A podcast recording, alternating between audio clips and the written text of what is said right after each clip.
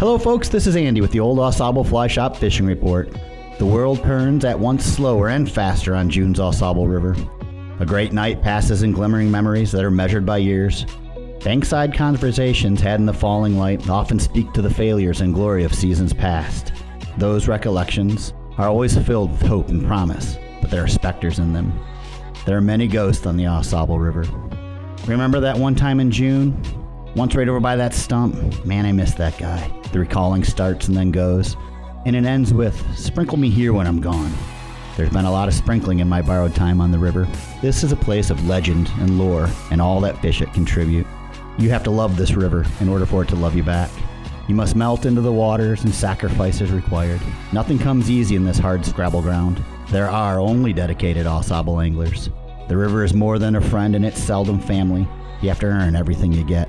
That said, June makes exceptions for us all.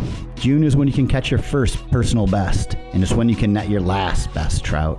I've seen young boys hoisting Instagrams of whoppers and snaps of slouched over old duffers wielding a fine trout.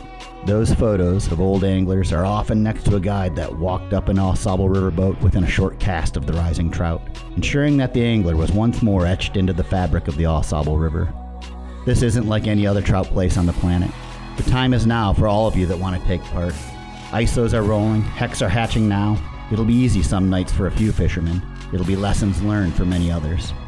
The granules of mystery that still exist in trout fishing roil in the currents of the Au Sable River. And it's June. Jack and I will have plenty of time for bass and belly floppers next month. Get out if you can. Thanks for listening, and I'll see you on the river.